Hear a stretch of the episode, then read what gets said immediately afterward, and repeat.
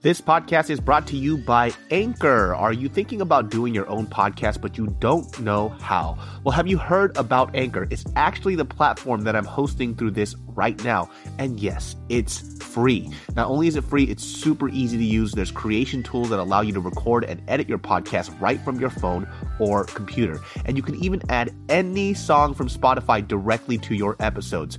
Anchor will distribute your podcast for you so it can be heard on Spotify, Apple Podcasts, and so much more. It's really that easy. And guess what? You can actually make money from your podcast with no minimum listenership. That's a big deal. So it's really everything you need in one place to make an amazing podcast. All you have to do is download the free Anchor app or go to anchor.fm to get started today. she had to go wash some uniform, some shit, and she still had her uniform, the guerrilla.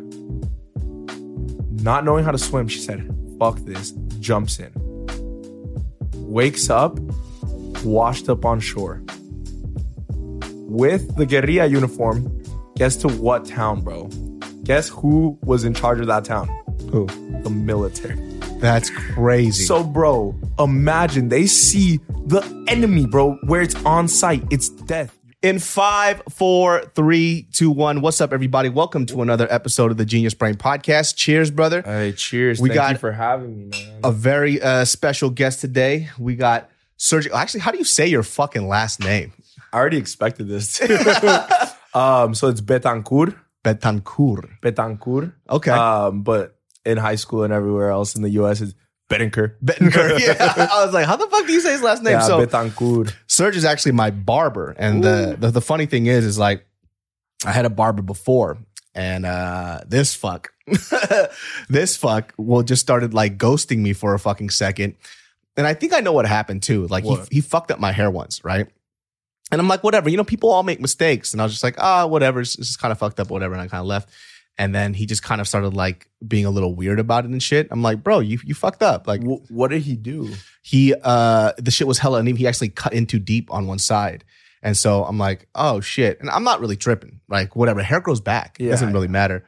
But i did mention to him i'm like hey bro you, you fucking cut hella deep right here guy I And I- wonder what happened. i don't know maybe he took it personally or whatever but yeah he hit me up Oh, oh, because you actually mentioned it towards Yeah. the uh dude, some hey, some barbers will will get salty, man. It's Yeah. crazy. and like his his issue too was that he would always take super long on his on, on my cuts because he was so busy just fucking you know chatting it up with everybody else and it would be like a two hour cut and i'm like bro i got, I got places got- to go yeah. you know Yes, bro. I've seen I've seen people, bro, being in the barber game now for like eight years or so, and like actually having like a few years in a shop.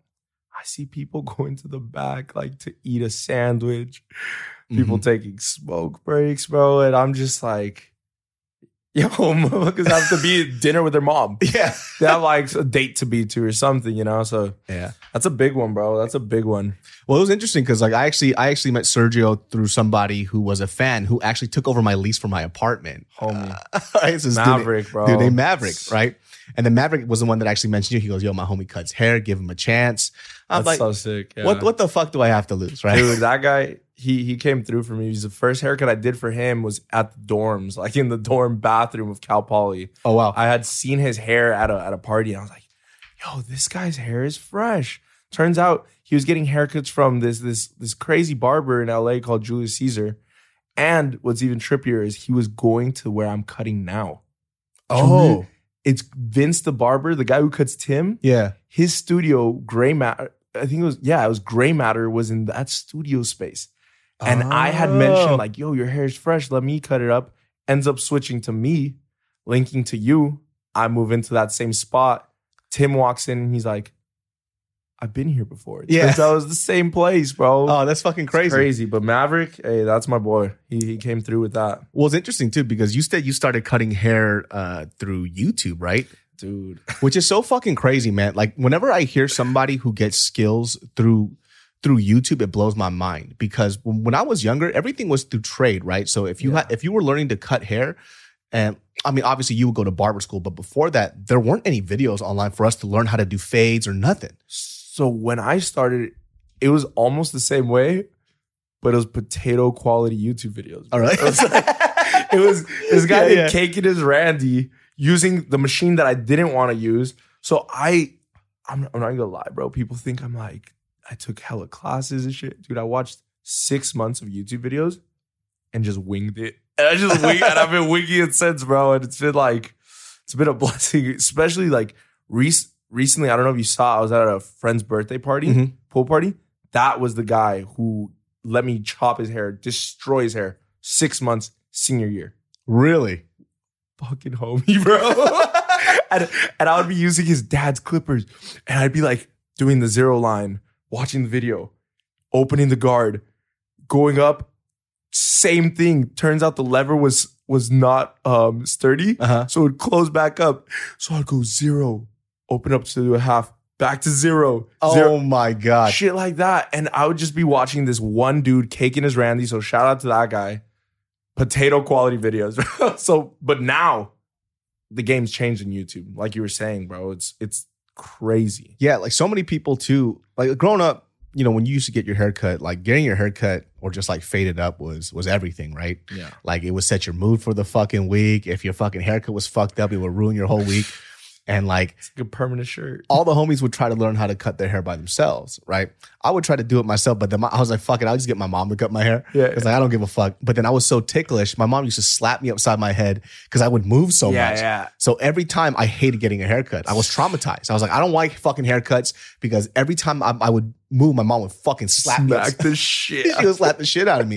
I used to get like $7 haircuts too after that Same. because it was so cheap. But then $7 haircuts are $7 haircuts. Bro, my my pops would take me to the seven dollar bar lady.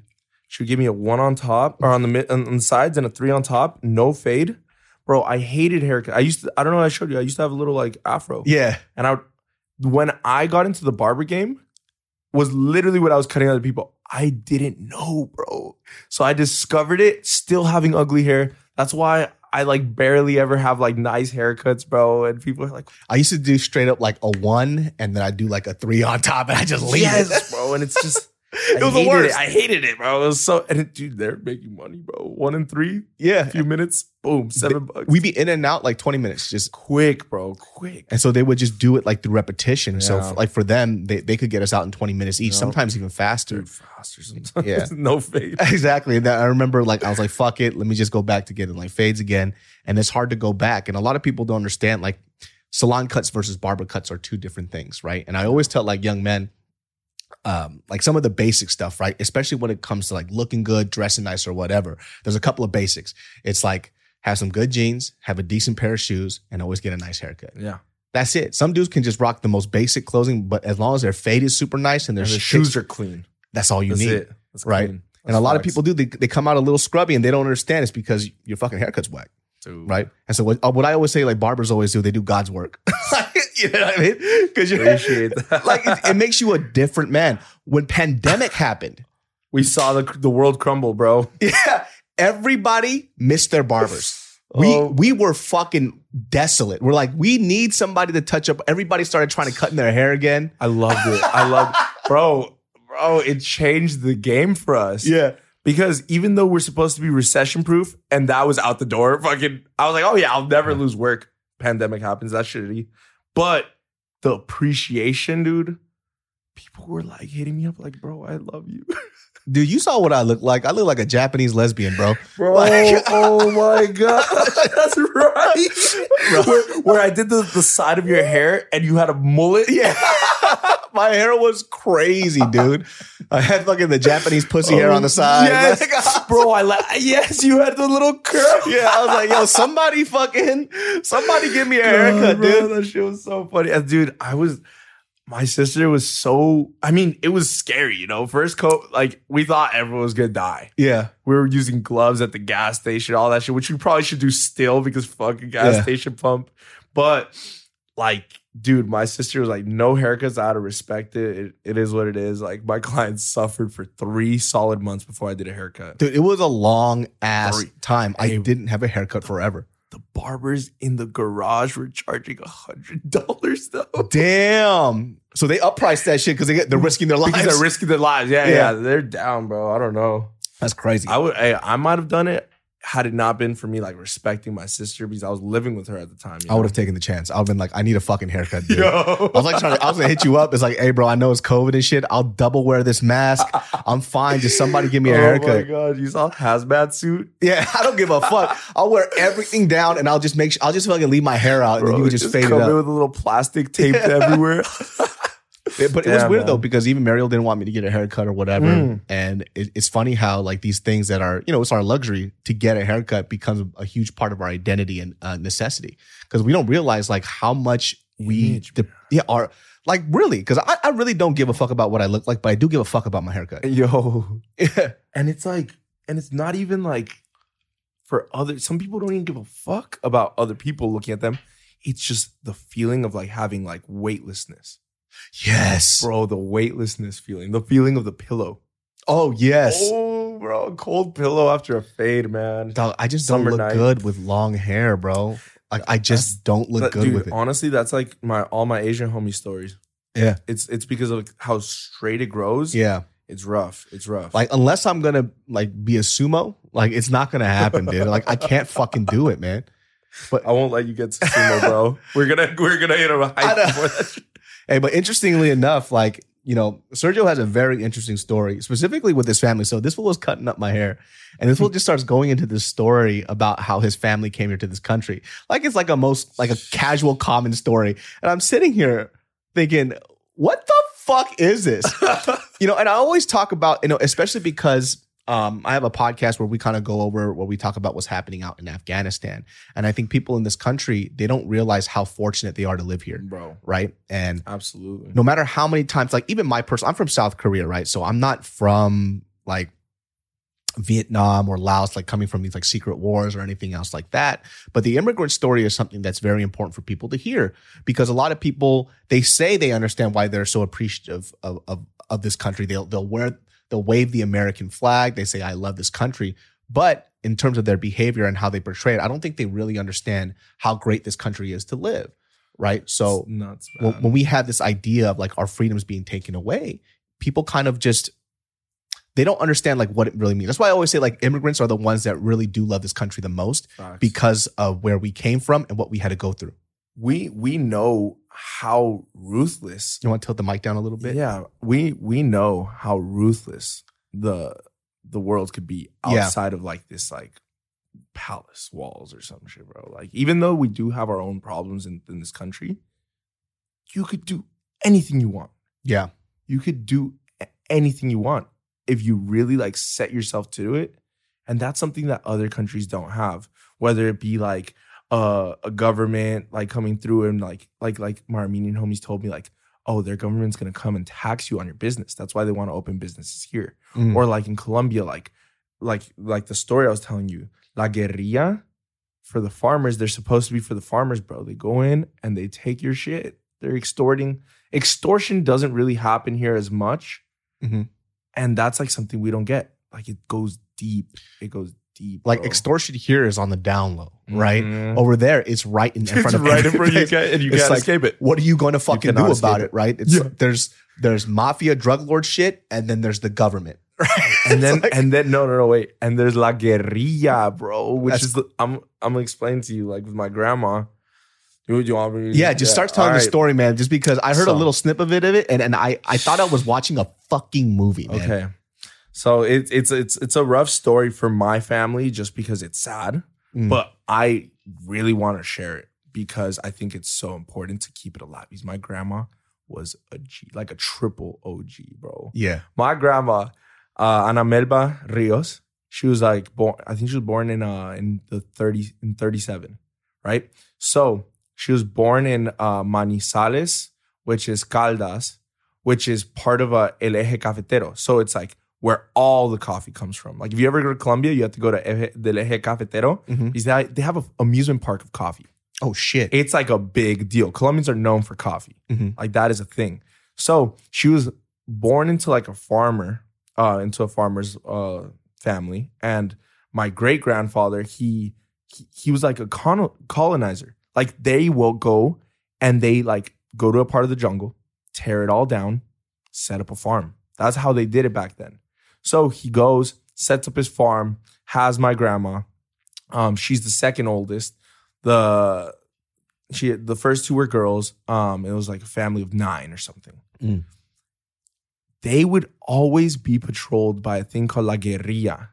Specifically, it was it was las FARC, which stands for Fuerzas Armadas Revolucionarias de Colombia. Which is funny because bro, they took Fuerzas Armadas Colombianas, which is like they say fuck.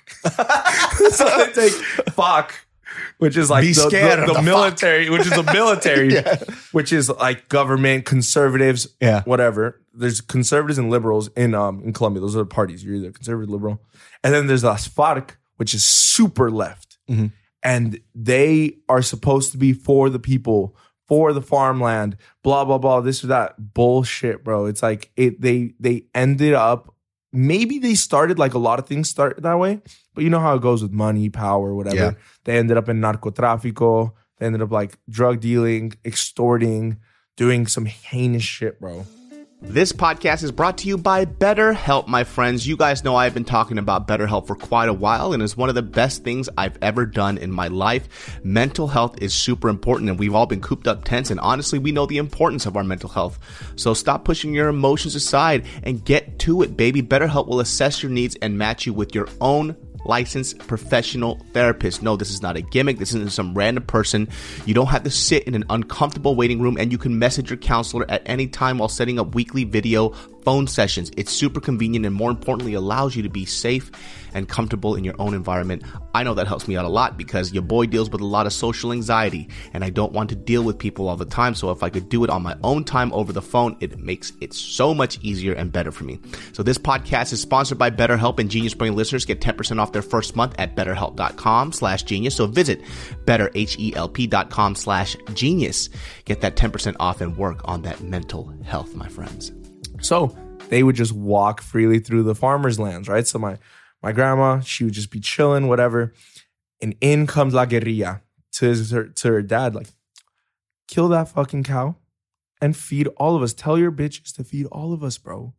So get all these kids to start cooking. We want a fresh meal. So they'd have to lose a cow. I don't know how much cows are. Yeah. Fucking whatever. And they'd have to do as told, because they'll kill you. Simple as that. So first, that was the first few encounters, and they was you walk like you said, you walk freely, whatever. So this, I, I didn't tell you this is so fucked up, bro. I finally found out. My grand, my great grandfather had a like basically adopted a kid, and they would call him Perro Loco, Okay. crazy dog. Yeah. So Perro Loco was like a worker and he became part of the family. But because La Guerrilla was around, how it happened so much, bro. It's just like a little brainwashing here, a little brainwashing there. He kind of strayed off the wrong path. He comes back, and my and my great grandfather at the time, as a farmer, you don't say what you believe in. You don't say what politics side, what political side, or whatever. Even though like my family, like them, I'm pretty sure they're more liberal leaning. This guy would not say anything. And so the the the guerrilla goes, "Yo perro loco, are you a conservative? Are you are you siding with I forgot the word, but they'd call him like some like like taunt. Mm. And for initiation to show him how real he was, he's like, "Yeah, you, that, that guy doesn't want to say like what party he's at. Let's go there." And he's like, "All right, let's go." To my great grandfather. So my grandma, I think at this moment, my my my grandma's older sister, the the sec, the actual head of the family, was married at 13, moved oh away. Oh my God. Okay. How it goes, hey, it's like Yeah. the 30s, you know. So married at 13, off with another family. So my grandma was like the head. He's like, what the fuck? Sees her dad get taken away. She like climbs to go see, bro. Perro loco kneeled my great grandfather down, shot him in the head, execution style What the fuck? fuck as like an initiation to prove his loyalty to Las FARC. They come back, burn down the farm. So my grandma and or my great grandma, now a widow, takes all the kids. Let's fucking go. Goes, does it all over again. Guerrilla comes through. My grandma, now 10 years old, bro, and and mind you, has minimal education. So another thing I didn't tell you. At the time, women didn't get expected to be like put through school or whatever. My great grandmother wanted them to be a little educated. So her and her older sister would trade off days that they could go to school behind my great grandfather's back. They would hide a uniform under their bed, like lay it like super flat, whatever, every day. Come back, make it in time to go bring out the dinner that they, these, my great grandfather thought they were cooking. So she got about two years of education in. Wow. 10 years old. Guerrilla comes to the new settlement. It's like, all right, you're 10, let's go. And no one could do shit because they'll kill anyone who says otherwise. Now my great my grandmother, poor poor girl, like she's a little girl, bro, 10 years old. Like I was fucking playing, we were all playing, you know, like Yeah. Instead, gets taken off to a guerrilla, jungle, straight jungle, bro. Gets taught for a year on guerrilla warfare, this, that, blah, blah, blah. Damn, Dude, bro. as a 10 year old little girl, bro, anyone, anyone that's like of age, it's like, it's like what goes on in like Uganda and shit, you know? yeah. Same shit, bro. So then my poor grandmother like gets sent off to to go off and wash something. And uh, Sumapaz was the el rio. It was, a, it was a river. Okay. My grandma would say that she couldn't see the other side of this river. And she had to go wash some uniform, some shit. And she still had her uniform, the guerrilla. Not knowing how to swim, she said, fuck this, jumps in. Wakes up, washed up on shore. With the guerrilla uniform, guess to what town, bro? Guess who was in charge of that town? Who? The military. That's crazy. So, bro, imagine they see the enemy, bro, where it's on site. It's death. You're getting executed. The girls in the guerrilla are getting like raped, then killed. Vice versa. They're both boy, they're literally boys' clubs where they don't get see any women. So women, bro, get fucked with even more. yeah. She gets washed up and f- thank fucking God, whatever, bro. She gets found by this lady named uh, Senora Virginia. And she's like, what the fuck? the fuck? Takes her. She was just washed up on shore. Takes her, hides her under a bed. And it's like, oh my God, what am I going to do? Like, what am I going to do? I have the enemy under the bed Yeah. not knowing my grandma. Thank dude, it's so it's so clutch. Like she could have got killed instantly, whatever. Killed, raped, Bro, something. everything. All of the above. Gets put when she's not under the bed, she gets put in a wooden trunk. It's a wooden trunk, bro. what the and fuck? she and and Se- Senora Virginia is like, what do I do? What do I do? What do I do? Days go by, days go by. She like drops out maybe some bread. She's just chilling in her like uniform, probably like, you know, like it's not sanitary. She's been in there how many days? And bro, she was so tiny because my grandma at the height, at, the peak of her adulthood, she was four like 10 or four nine. yeah. So she was even a smaller little girl in this tiny wooden trunk. The the military would come by and stab at shit. And she would see just because they knew, dude, no hiding the enemy.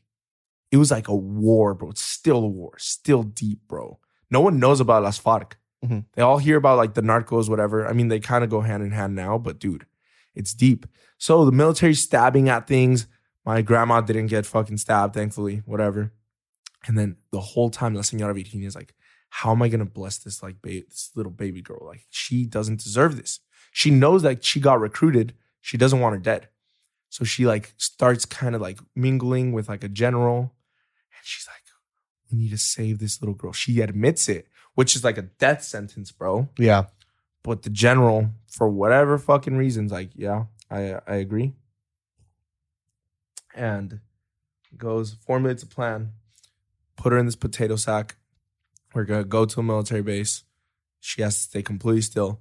So they get her a potato sack, pretend like she's a bag of potatoes, puts it on the military plane, on the military helicopter, flies her over to Bogota, which is the capital, but like the rural parts, bro.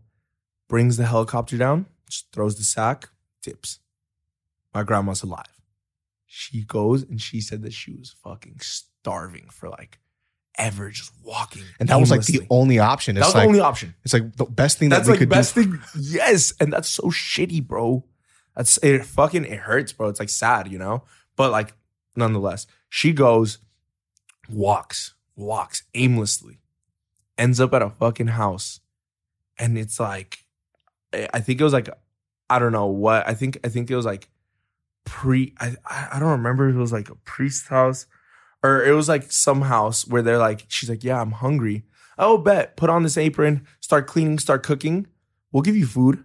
They would give her the scraps with the dogs and be like, sleep there too.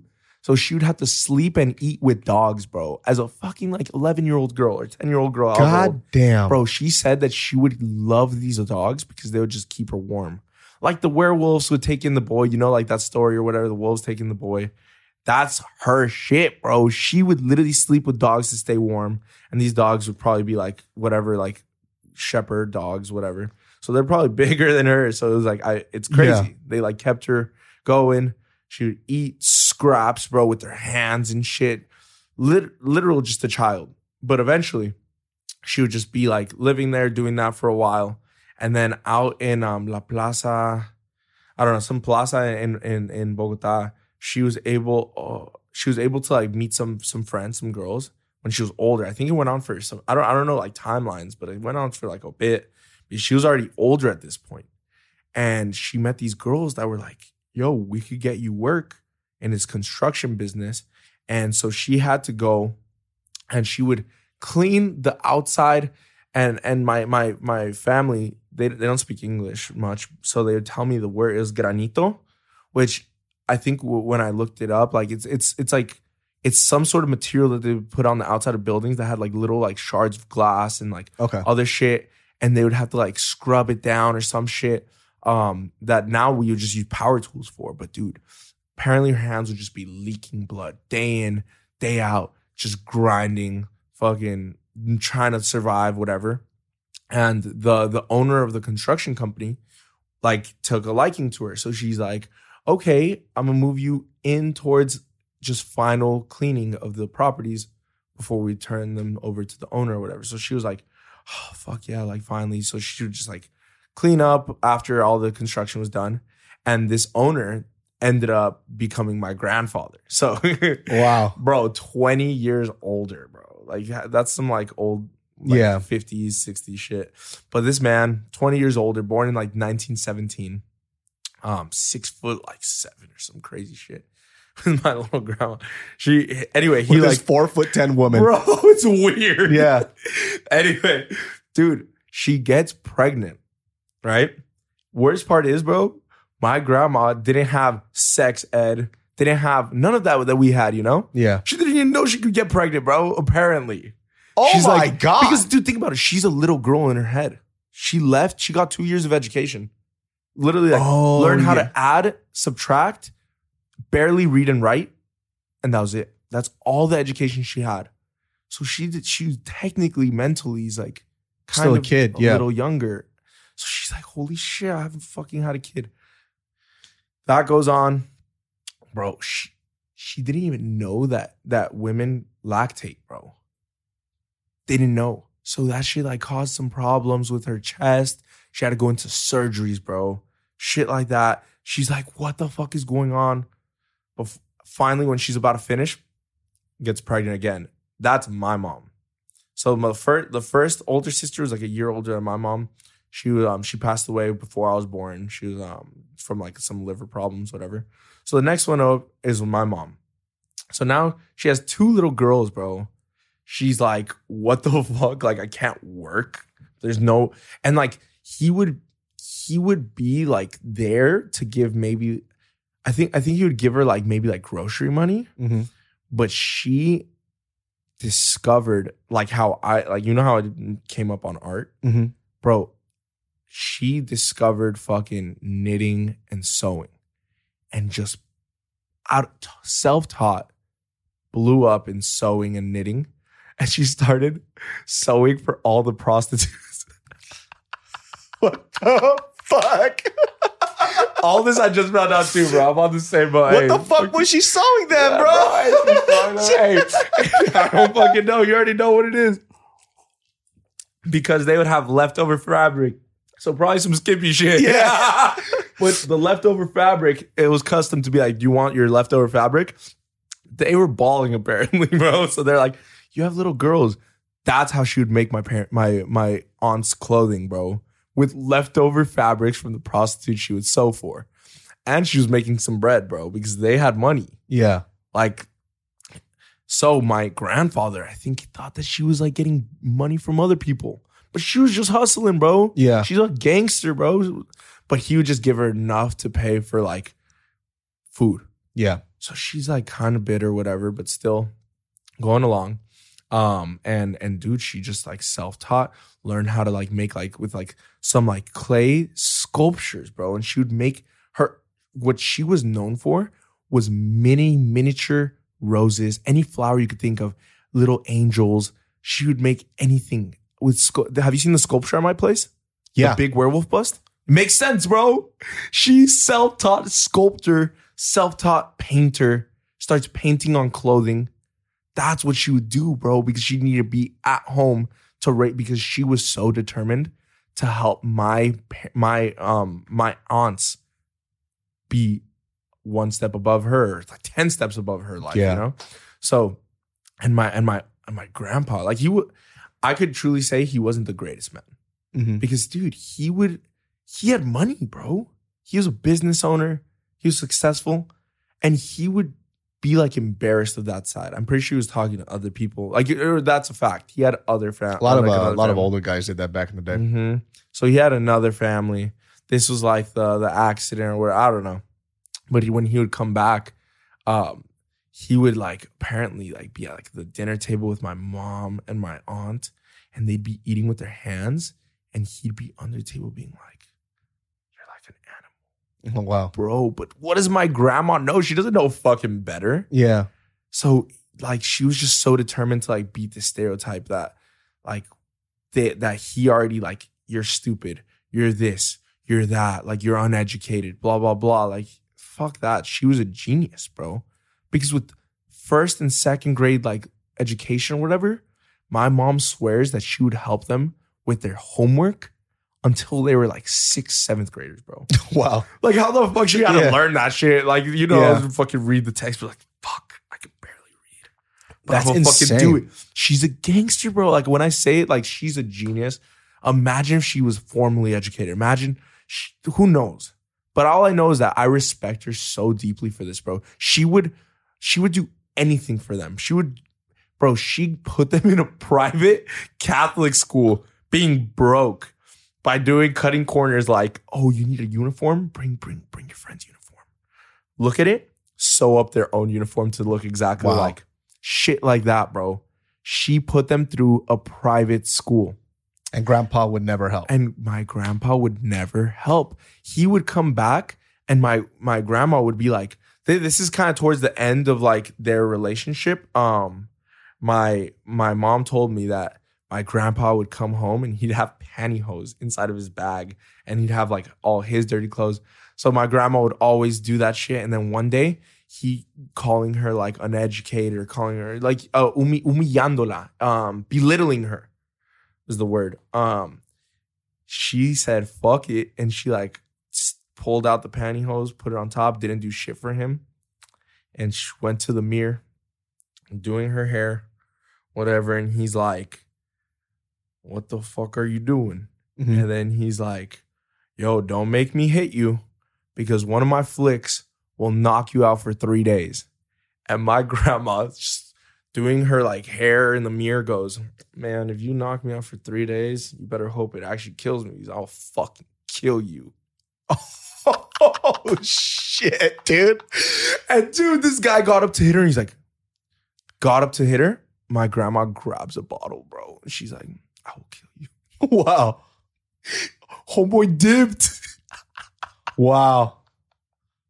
bro, bro, like she's. De- I told you about. She would def- she would be sleeping in that house in in, in La Dorada Mhm. With a revolver under her pillow, just kicking. I told you about that shit fucking crazy. because people try break in, yeah. bro. One time they try break in, all she had to do is clock, cock that shit.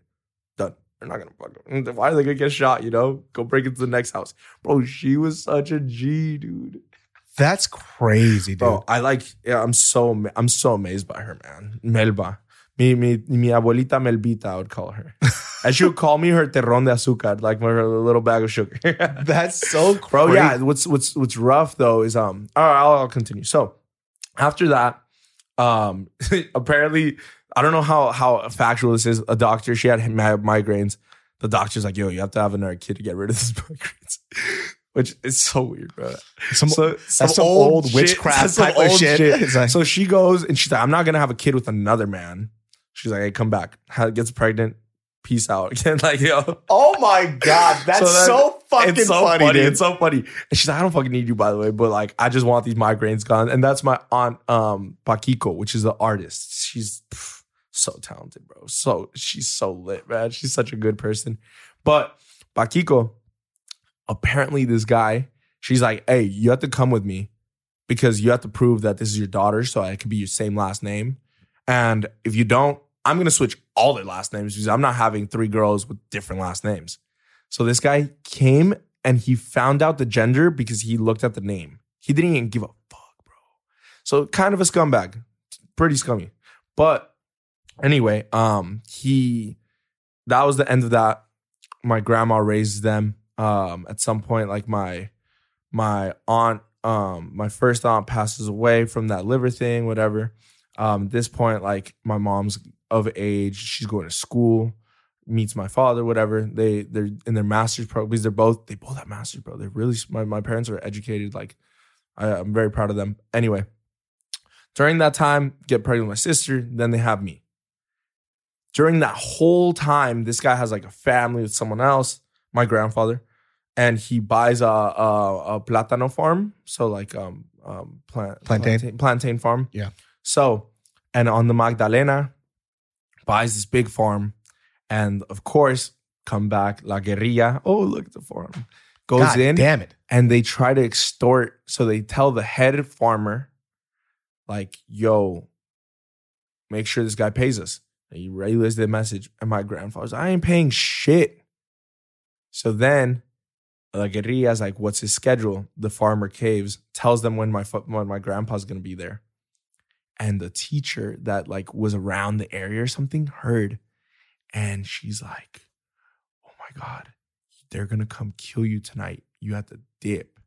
And so he literally laid on a canoe in the Magdalena, which is another big river, and didn't get up while they were like all around him, and the canoe just drifted away, drifted away, and that's how he escaped the farm. And then the head farmer gets coerced to be like, "Oh, hit him up and be like, hey." I'll buy your farm, blah, blah, blah, to then bring him back so they could f- murk him, you know, just Yeah. kill him. And the teacher goes, It's a setup, blah, blah, blah, don't do it. Teacher gets hung. And he like hears about like the teacher just being hung on his farm. so this guy goes, Yes, bro, out of yes, here." bro. Like they're savage, bro, and they're still around. They're still around in the jungles of Colombia. This the teacher was a woman or A man? woman. Poor She's- woman. I know, bro. Imagine. And it's all because of the head farm. I don't know. So I always, I kind of trip out about talking about this because like like it is still around. So hopefully they don't watch Genius Brain. Uh, I mean, there's documentaries Yeah. about them all over yeah, the place. true, true. So fast forward to my my parents. Um, so this guy lost his farm, zero, lost hella money probably. yeah. Anyway, fast forward, my parents, they're doing their thing, successful in their country, whatever. Um, during this time, there's still chaos because then Narcos came about um in the 80s. And so they're like, ah, this country's like whatever's whatever. And I think it was my dad got into like a, a fender bender. And my dad's like kind of fresh, bro. He's like, I'm not driving that car to work. Yeah, yeah. It's like, let me borrow your car to my mom. Just take the day off. So my mom's like, okay, I'll take the day off. And she um she went, walked. She's like, ah, my mom loves to be active. She's she's such my mom is equally as crazy as my grandma. Okay. My mom's a G. But yeah, she's like, oh, I'm gonna take the baby. I'm gonna walk however many miles, whatever, to the bank. Goes and she said that she was crossing this crazy intersection. It's like four cars this way, four cars this way. Um, and she like crosses crosses busy ass damn near highway. And as she's about to step on the curb, she sees like the sketchy, the sketchy couple, and then she sees like a foot behind like a tree. And as she's about to step, she's like, I got it in the baby. Like, grab the baby. So she's like, fuck, I'm not, they're not taking my kid, jumps backwards into moving traffic, bro. Says it causes like all this chaos. Sees a taxi, gets in the front seat of like a current taxi ride. Get the fuck out! Get the fuck out! She's like, "What is happening?" She's like, "We have to leave this country," and she thinks that it was people trying to get something on my grandpa to sign over the deed or have make it official, something like that. And they're like, "Yo, we're done. Like we need a dip." Later on find out one of his other sons, one of my my half uncles or whatever it would be, got killed. like as like a part of yeah, like that guy got killed. so it was just like they wanted this man, bro, because no one Did says they ever no get to your getting- grandpa? No, he he died peacefully at like ninety something. Jesus. Yeah, but um, it pushed us to like come to this country because that shit was not it, you know. And it's fucking my grandfather's fault, whatever. I mean, he was standing up for what he thought, so cool for him. But like, damn, bro. Everybody else got killed. yeah, pretty much. So that's how it goes, man. And so that prompted a move, and and that's where my parents' resilience comes in. It's just like, yo, like you guys really left a whole country where you were successful Yeah. to come over here to what to sleep on a floor, bro. And my mom unlocked memories that I fucking forgot. Like she's like, yeah, you don't remember all of us just sleeping on the floor with like using our clothing as blankets and shit. I was like, fuck. But isn't that crazy though? Yeah. How that happens? Like you, you don't, you, you know, you grow it. up, you start getting new memories, new memories, new memories, and all this other stuff too. And to us, it probably wasn't traumatizing because we were kids. yeah, But you just forget about all the stuff. you really do, man. but our Like, parents are older; it's still oh, they fresh in their head. remem- bro. It's it's wounds. It's Yeah. wounds, bro. It's open wounds. So I'm just like, and then like them like damn near getting to like zero money, and then finding my mom finding the roll of cash in the That was the crazy part, man. That was so nuts because you told me that your parents were wealthy back then, right? Because of the education that they had. bro. And money just comes and goes real quick when it's converted to US, you know, like a peso to US, nothing. Yeah, Over there, the monthly salary is still like two, three hundred dollars. that's fucking That's crazy. fucked up, bro. Yeah. So when, when, how old were they when they came to the states? Like in their thirties, forties. Okay, Like 40 holy shit! And how old mm-hmm. were you? I was like three, three, I think, I believe. Oh, also, you're super I was young. a young baby, bro. What area? Like, what what what city did you guys move into? Burbank. Oh, you guys were in Burbank. My mom's like, I think, I think they had a friend in Burbank, Okay. and so they moved into Burbank and stayed. And and when they got there, the friend's like, yeah, yeah, come. It's gonna be four hundred dollars a month to sleep on that corner. Uh, It was like someone they knew, bro. They were like fucking with us, not really like helping us at all. Yeah. So they're like, fuck this, dude. Let's go over here. They found like a, a little like studio, like a room. Mhm. And that's where we would sleep on the floor and just like, eh, but I mean, that whole like, it, it- I mean, it builds character, I guess. yeah, you yeah, know? yeah. Anyway, that's where like there was like coming into like, what are we gonna do? Like our money's running out. My mom goes, I think she was just crying on the curb, bro, and finds a, a bankroll. has somebody has enough to pay for a rent or something, and that same month they got work. So the rest is kind of history, you know. That's so fucking It's a nuts, blessing, dude. bro. What's meant to be is meant to be, though. You know. Yeah, I mean it's it's crazy. Like you know, I hear this story, right? Like I'm I'm literally picturing everything going on. You know, all the way from your your great grandmother to your grandmother to your mom, and then next to having you, and then bringing you here, right? Like I always say too. That's why, like like I, we hear the stories about Afghanistan, right? This is current right now. Current, bro. you know and i think when people in this country they complain about their lives they don't understand how good they have it like it's hard to explain to somebody who has has it all all their entire life, bro. These people are holding on to airplanes. i know thinking that they're going to to live, live, to live. How do you like? How is there? Could you even do that? Is it? i don't think i think you'll die you just die You, I think like the wind, five hundred miles, six hundred miles, you can't breathe. you'll die you'll, You'll suffocate die. you'll suffocate to death. suffocate, and then fall, and fall. but they'd rather risk it to do that than Than stay and deal with the Taliban. It's fucked up. it's fucking nuts Have you seen the helicopter shit?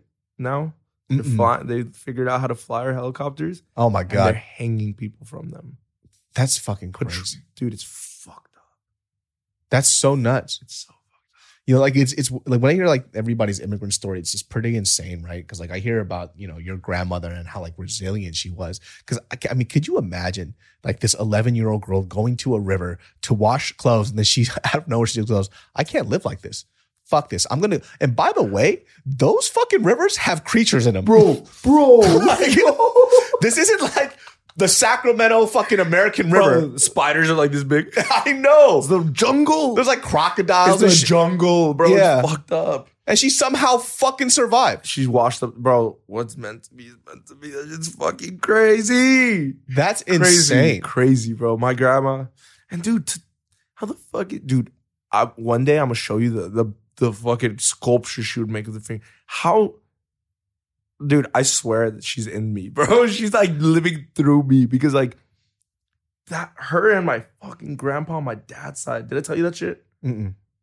I haven't told you that shit. No. bro. So I pick up here, cutting hair, Mhm. just doing my shit.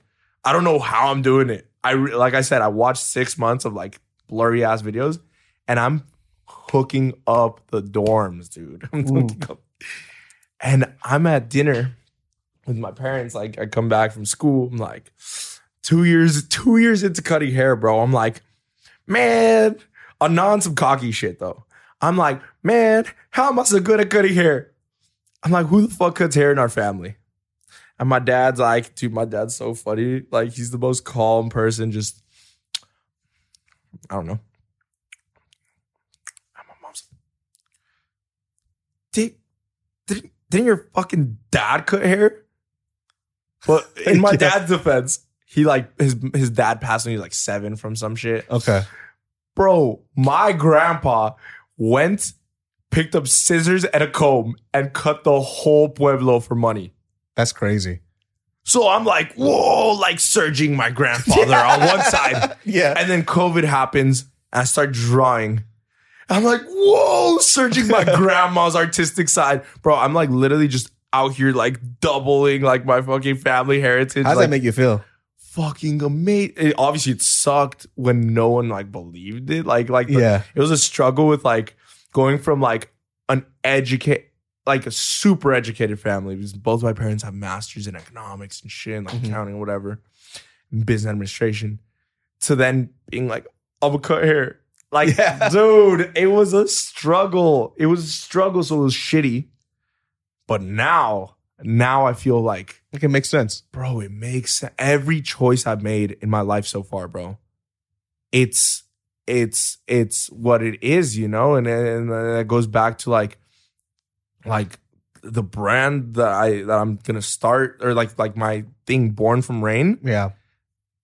I equated like those those months of not being able to cut hair to a drought, discovering art as the rain, and it's sprouting my studio. That's Yeah. why it's born from rain.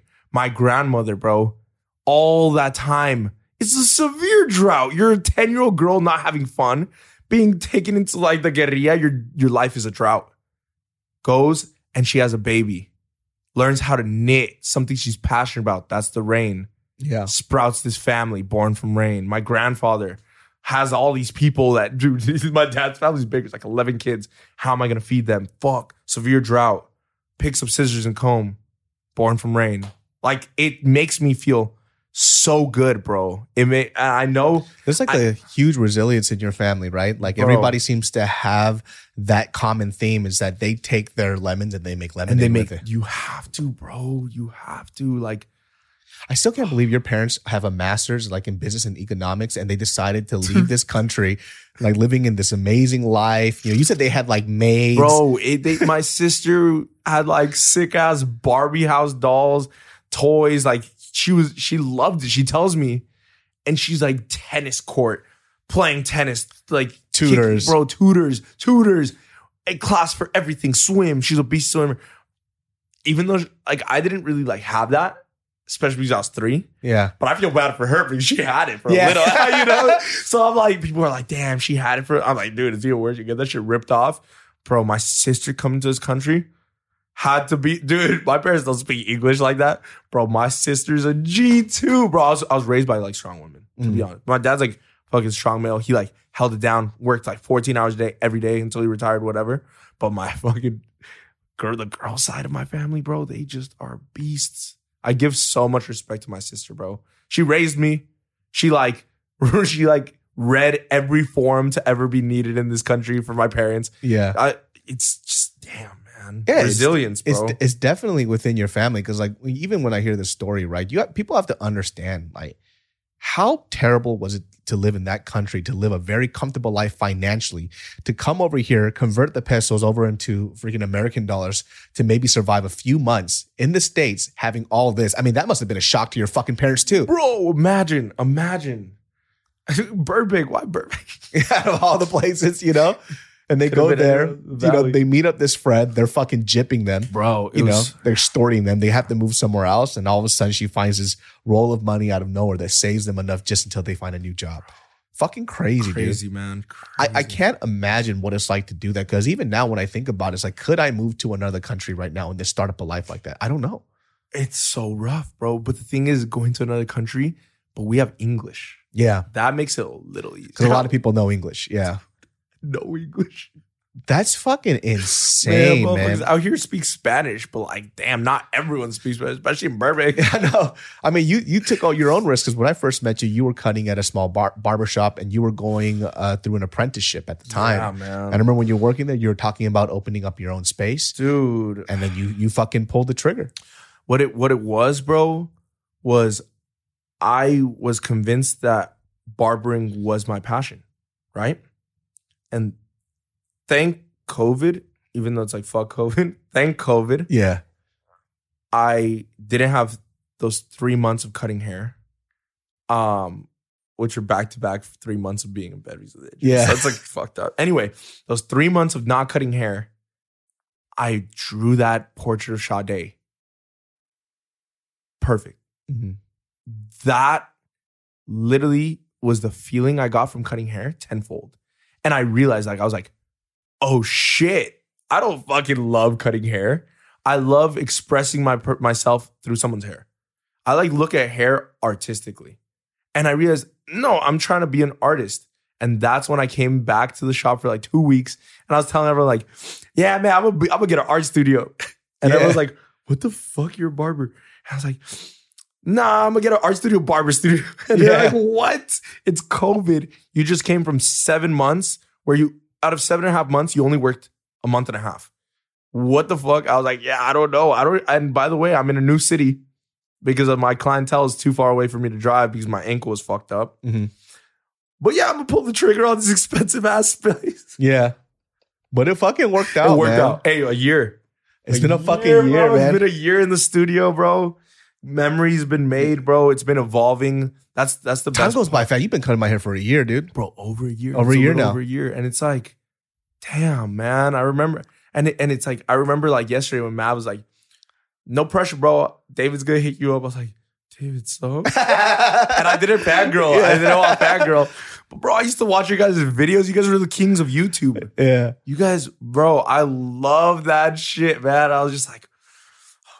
It's kind of crazy how full circle. I mean, like I always say too, man. Like it's very interesting too with like your with your personality and how positive you stay, right? And I, and it has to be because of the, the backstory that you know about your family and where you came from. And it's really hard to explain to people, like trying to get them to understand. Like, listen, if you can count your blessings, your life will be so much, easier. better. But it's where we're in this world when you look at Twitter, we look at all this other stuff We on social. compare. Yeah. It's it's so hard. It's like how do I tell how do I tell like a younger generation like listen, you actually have it really good. You have your the biggest burden that you have right now is the burden of choice. You have too much choices. You have so much choices, you don't know You what don't the know fuck to do. you do. Yeah. And that's what's stressing you out. That's Which so interesting. which is- well put, bro. yeah, Like, which that's is literally a- it. to other people, your burden is everybody else's blessing. Blessing, bro. It's their dream. There are people who are who are born into trades. They're born as like chattel, as property. You have an ability to wake up and choose what you want to be. And you look at that like, oh my God, I don't know what to do, which is normal. However, there are people who would kill to be in your position. Yeah. I watched a documentary. I forgot, I think it was like in Uganda or in Africa, right? Okay. And it's it's these young women who are just put into prostitution. They're like in these huts, these desolate huts. There's flies everywhere. There's shit everywhere, just garbage. And these women, since like the age of like 12, they're prostitutes. This is what they're born into. And it's not to like scare people into doing things, but is, but perspective always, Perspective, Yeah. bro. That's fucking sad, man. That's that's real. yeah. And they have like, they have like venereal diseases and AIDS for, since they were like, you know, before they even hit it, become a teenager. Where they should even fucking be thinking about that. Exactly. And so then sad. It's, Yeah. it's it's not to say that people like in first world countries like we live like we don't have problems but when you kind of wrap it around this whole thing of like hey the world that you live in is this small everywhere else not i mean yeah there are other countries who live as well as we do but there are other parts that that don't you have to it really helps you hustle a little differently Ah, man, yeah, no, that that was literally it. We have so many choices, and it literally is like clouding us. And I mean, look at look at your look at your your grandmother too, right? Like she had she had one choice, either stay, and fucking kill military. yeah, or jump in a jump in river. a river She literally can't had two fucking choices. She and, she, and the worst part is she's ten, so she has to make a choice at ten. she's ten. I can't believe they put her in a fucking potato sack, dude. Bro, and she had to stay still. Imagine In a, Like in a fucking ever. helicopter, fucking threw her out. It's like, hey, this is your only chance to live. I Best hope you luck. survive. Best of luck.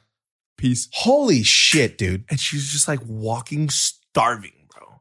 Starving, bro. Eating Like, scraps with fucking dogs. motherfuckers out here getting hangry, hangry. Dude, I honestly like I, I get like hangry because like I, I have friends that get hangry. I hate Yeah. that I get so angry when motherfuckers get hangry, bro.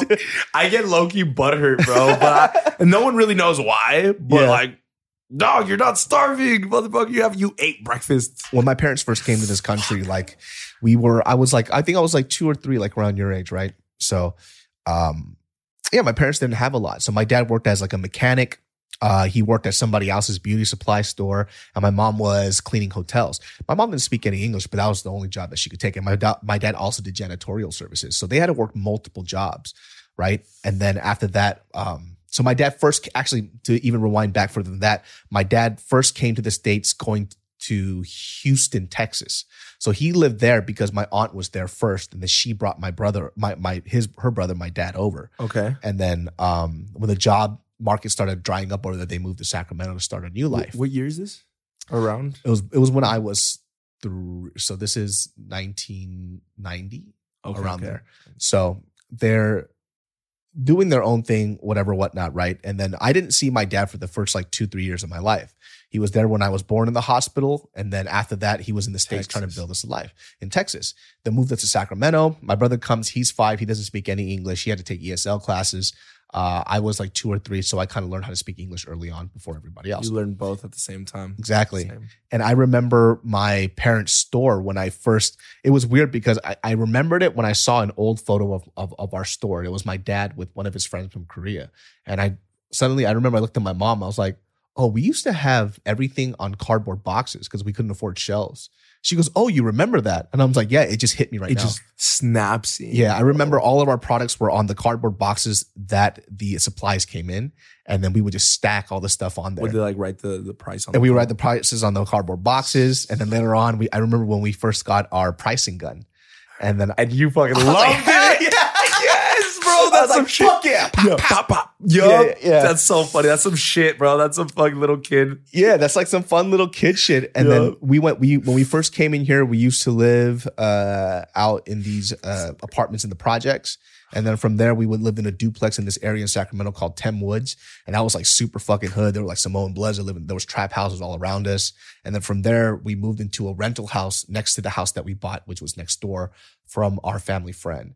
And that took, you know, an X amount of time. So we became lower middle class by the time I was like 14. But before that, we were fucking dirt poor.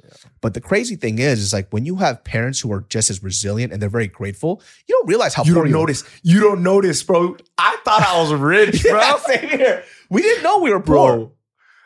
I I knew I was poor when I went to college. bro, when you start talking to people about about what they would eat, and you're like, I'm like, you eat different mm, things every day? Yes, Yo, breakfast wasn't the same. Yeah.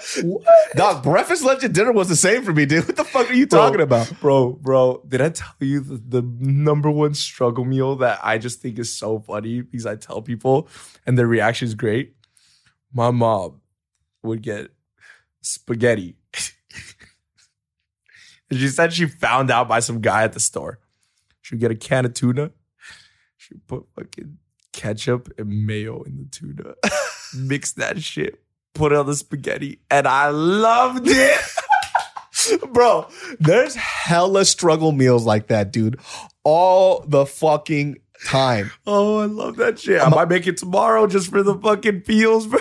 Dog, when so there's a there's like um I used to eat this shit all the time. This is back in the day before like seaweed was popular. Like seaweed was like shit that we would eat. So we couldn't have purified water because purified water, if you get a tank or so, it was hell expensive. So we would just get sink water and we would get roasted. It was this roast. It's called poricha. So it's roasted barley. Okay. And you probably had it at Korean restaurants. But my mom would just make that tea because we couldn't have purified water. So she would just boil the water, Boil with, the the water tea, with the tea. And we would just drink this non-caffeinated tea all the time, which I just assumed was always water. Cause that's, we didn't have, we couldn't get water bottles and shit like that. So we would have that. And then my grandma too, she would get the, uh, the mac and cheese, Kraft mac and cheese Yeah. boxes. And then it was that ghetto shit. And then she would just make ground beef and mix it together. And that was my favorite. I fucking love that shit, dude. You know, and those were those like treats for us too, but it's really just like Those bro- are the treats. it's broke people meals though. bro, bro, bro. I'll never forget my grandma. So the one time that she visited the states, when we took her ass to Vegas, because that's the like shit that she would love. She just smoked cigarettes, play the gambling machines, whatever. She put me on to, and I only had it when she was there. She's like, "Yo, this is a delicacy. Tomato, sugar, mix it up." Yes, yes, Bro. yes. Tomato and, And sugar. sugar. Dog, that's so weird. Why did they? My mom used to do that. She used to slice of fucking tomatoes and put sugar on it as a delicious. snack. Mine was What like in a fuck? cup. Mine was in a cup. The Korean version, the Colombian version, shake hands. Bro, she go. would have it on a plate during the summertime and would sprinkle sugar on that shit and we would eat It was that. delicious. yeah, I fucking love fucking that. love that shit. Hey, I unlocked a memory for you. I saw that like that like fucking Yeah. the light bulb. Get. That's fucking That's crazy. so funny, bro. That's so funny. Hood snacks, baby. That hey, fun. let's go. Can't get that shit no Michelin star, bro. yeah, funny, the, the, the tomato sugar fucking snack, man. I loved it. But that's you know that's a point too. It's like I always say shout out to my parents. Like no matter how much we struggled or whatever, they always made us feel like we had more than we always needed. Absolutely. So I always felt like, oh, this is all abundance, you know, because what they had before that wasn't was much. not shit. Because my dad was broke as shit. My dad had an education because Korean missionaries came to Korea and they gave him an education. Oh, really? My mom was in the Shigod area, which was a farm town. So she was a farm town fucking girl Okay. they didn't really have much either, you know. And so when they moved to the states, my mom was working as a factory worker for her best friend. Her so she became best friends with this lady who's very very wealthy. I can't say their name, but they're very like one of the richest people in Korea. But she, I didn't know that they were very wealthy, right? But my mom did, and I would call her halmoni. Halmoni means How grandma. grandma? She's not Yeah. my grandmother though. I didn't know. Right? Hey, She's, you were convinced. yeah, she's just she's just my mom's best friend. She actually uh, passed away. Rest in peace. All right, But I thought she was my grandmother, right? And so I would call her halmoni all the time. But she used to take care of me um, when my mom was working at the factory because she was one of her workers. But she would take care of me. And so my mom and her became really close friends because um, her best friend was from the same area or the town that my mom was from. And she was a very like harsh, but she married rich to this guy who owned this huge factory. Okay. So, but she's a piece of shit like my mom, you know? But that's how they would get along because my mom didn't give a fuck. Yeah. So they would just curse at each other all the That's fucking lit. time and Sailors. like fucking sailors. I but love it. that's My what made them connect. Connect for sure. Because she's like, oh, nobody else talks to me like this. Like nobody else. That everybody's too scared of me because I'm the wife of this really rich guy. That's crazy. But my mom didn't give a fuck. So they became really, really good friends. So when my mom would work at the factory, work, working on the line, she would take care of me. That's so. So I would was she husband. was she significantly older for you to think those are your halmoni? Uh, yeah, she's like maybe ten years older than my mom. Oh, okay, okay, okay. Yeah, and so, So she no. she would just always take care of me the whole time. And then uh, this lady is so fucking funny. So because we grew up really poor, but they actually helped my parents out a lot when we moved to the states. They would send my mom money. All lit. Did I didn't know this stuff, right? We're kids. We don't Yeah, know this no stuff. So they would help us out whenever we couldn't like make rent or whatever. Yeah, yeah. So I go to Korea when I'm uh I think I is this when I was 14? This is when I was 14. Okay. You're like I'm ch- chubby and fat, right? Was that your first time? this is my second time going to Korea. Gotcha. Um, I was eight before, and when I was 14, my this is how funny this lady is. She is the wife of somebody who's like one of the richest people in Korea, right? So we're, we go to this area in Korea that's like this. It's like um, medieval land, but it's but it's a historical place where they do. It looks like you know those Korean dramas where it's like an old village. Okay. So they shoot those stuff here. And so you get to see people make candy, how they used to make it back in the olden days. This is a public park. So, so my grandma looks at me, right? She goes, You're really fucking fat. Right. And she goes, Your tits are almost as big as mine. And she lifts up her shirt. no, Bro, no, out in no, public. Dog, no. I'm like, what bear, the fuck? bear. No, she had a bra Oh, on and okay, shit. but still. and my mom's dying laughing. And I'm like, yo, what the fuck is with this lady, dude? Oh, and that's your actual halmoni. And that's my fucking hide money, dude. and so like this is the this is the lady that that my mom like knew and grew up with. And it's kind of crazy. And like that's your your second time meeting her. That's my first time meeting her at that time. So I, I she took care of me when I was two, uh, one to two, Yeah, yeah. and, then, I met her you when I was uh, eight, and then again when I was fourteen. And she was just roasting my ass, bro, like calling me fat the whole time, but in a very loving, in a way. loving way. Yeah. Because it's still funny, like she still remembers me as this little kid because she took care of me when I was one or two. Yeah, little So to me. I'm her grandson. Yeah, of course. And like my mom said, like you were her favorite. And so like I'm fucking like 14 years old and I'm eating at the dinner table and she would not let me feed myself. She would get the spoon and she'd be like, feed you. and you're just like, For- all like, right, I guess. all right.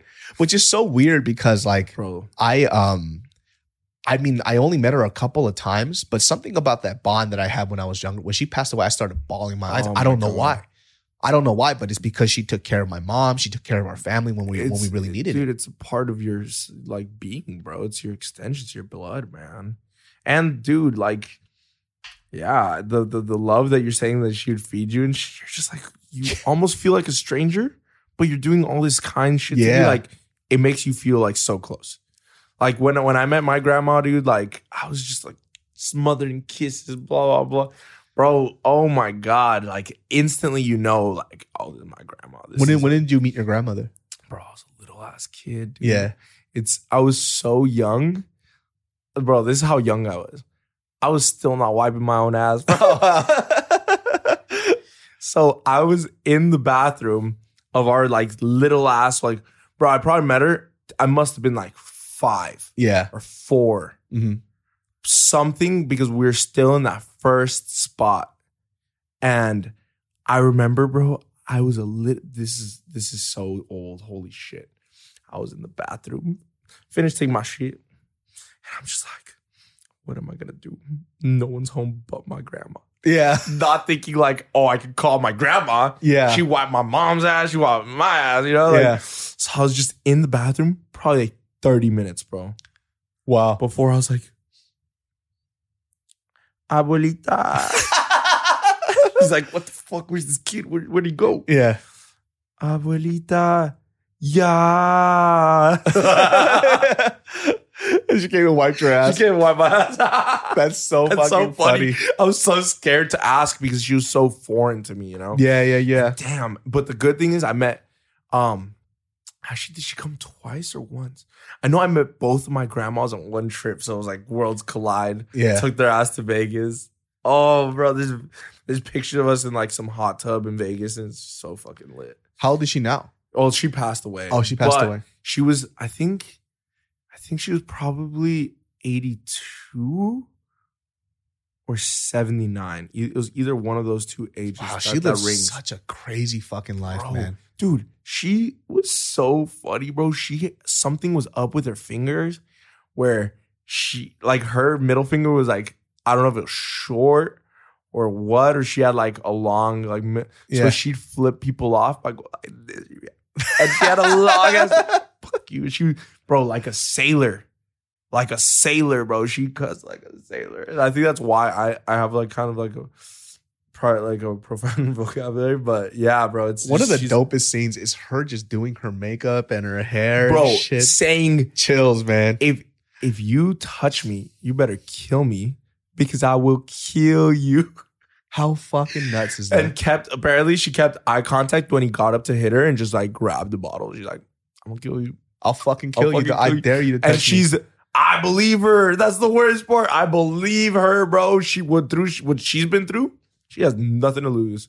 That's Like, crazy, You man. think Like, I'll let you touch me, like even hearing a snippet of before and hearing the whole story is insane to me, man. bro? Like I'm, I could picture everything in my fucking head. Thank you. Yeah, bro. I, I appreciate you inviting me to actually share this, bro. I mean, I just want people to hear this stuff because I could tell my own personal story. And some people get it, right? And um, there's a lot of like Asian Americans kids who listen to this stuff and they kind of hear their parents' stories. Yep. But like, it's it's it's hard for, like I said, it's always going to be hard for people to understand what it is unless you kind of really go through it. That's why, like, when I was a kid, we used to go on mission trip, missionary trips to other countries and stuff. We would go to Tijuana, and you would see how other other people live, and it's like, damn, like this is some perspective, dude. culture shock. It's like this is So like important. people, everybody else's every day, and you get to walk around and you're complaining about what toys you don't have, what what this you don't have, and these are all blessings, you know, like. Even having, even being able to, like, I was talking to uh, my fiance about this, right? And this is when it was like us getting to know each other a little bit better during pandemic. And when she was going through a hard time, it was hard for me as she's cracking up outside. Yeah, that Yeah. literally cute, Mariel. It was hard for me to hear her complain about stuff that she she was going through a lot of stuff at the time because pandemic kind of fucked with her a lot. Mhm. And she would complain about these small things. And it was hard for me to hear it. It was it was like nails on a chalkboard. right? Because yeah, and I was trying to tell her, like, give her her perspective. And then this is when we were like going through a lot of problems. We talked on the podcast, we were about to split during pandemic. And I told her one of the hardest things about it is the fact that I can't be with somebody who doesn't know how to be grateful for the things that they have. Cause I didn't grow up like that. Like Mhm. you can't, like I told her, like, I remember when I was a kid and, or even like when I first came to LA, I, everything that I chose on a menu for food wise was based on what I could afford, you know? And now it's like, I could afford all this stuff. and you still kind of and I still choose poor shit. Yeah, yeah, yeah. you know, but the option Oh, is there. And I'm like, these are the small things that I'm grateful for that I can go to a restaurant and look at the menu and choose what I want to eat. Mhm. I was like, that's why she, she knows even this. I was like, you never hear me complain about life. I might be irritated about small things, but I never complain about life. And I asked her, I was like. I was like, have you ever heard me complain about my life? She goes, no, you haven't. I was like, because I have nothing to complain about. I was dirt poor. We grew up in the projects. We lived in a duplex. And from that, we became lower middle class when I was you know, like 14 years old. This is everything else in my life is a bonus. yes, Perspective is fucking oh, it's everything. And it's hard to be around people who don't see have that same perspective because it it, it infuriates you. It makes you mad, you know? Like I said, bro, hangry people. I try not. I, I get it. It's kind of you're Mhm. hungry, but man, that shit pisses me off sometimes, bro. Because like my grandma was starving, touching the air. yeah. Yeah, no, man, perspective, bro, and that's a good way to put it, man. Like I, yeah, for real. Yeah, man. Real. Well, hey, thanks for coming through the pod, Yeah. man. I hope everybody loved that you, fucking bro. story. Uh, tell everybody where they can find you, man, Yeah, and get, so- get faded up. You could find me on Instagram at BFR Sergio. That's my personal. That's where I'm gonna be doing a lot of my projects. I have a, a shirt that I'm gonna be putting out pretty soon. That's gonna fund a project that's near and dear to my heart in Colombia this December. Pueblo, where my grandma's from. I told you. So just be um, keeping up with that for updates. And then barber wise, right now I'm I'm pretty busy, so I'm not taking that many people.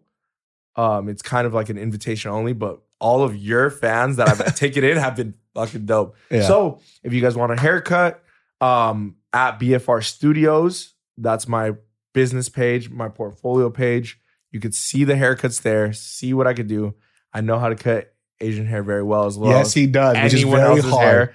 Very is very hard to find. Diverse. Uh, I, I try to be diverse in it. Um, but yeah, DM me if you really want a haircut. We can probably work something out. But appreciate you guys. Appreciate you, brother. Yes, sir. Always like another haircut without the hair getting cut. Uh, no, dude, appreciate it. Well, you guys sir. can catch Genius Train on every Thursdays and Sundays.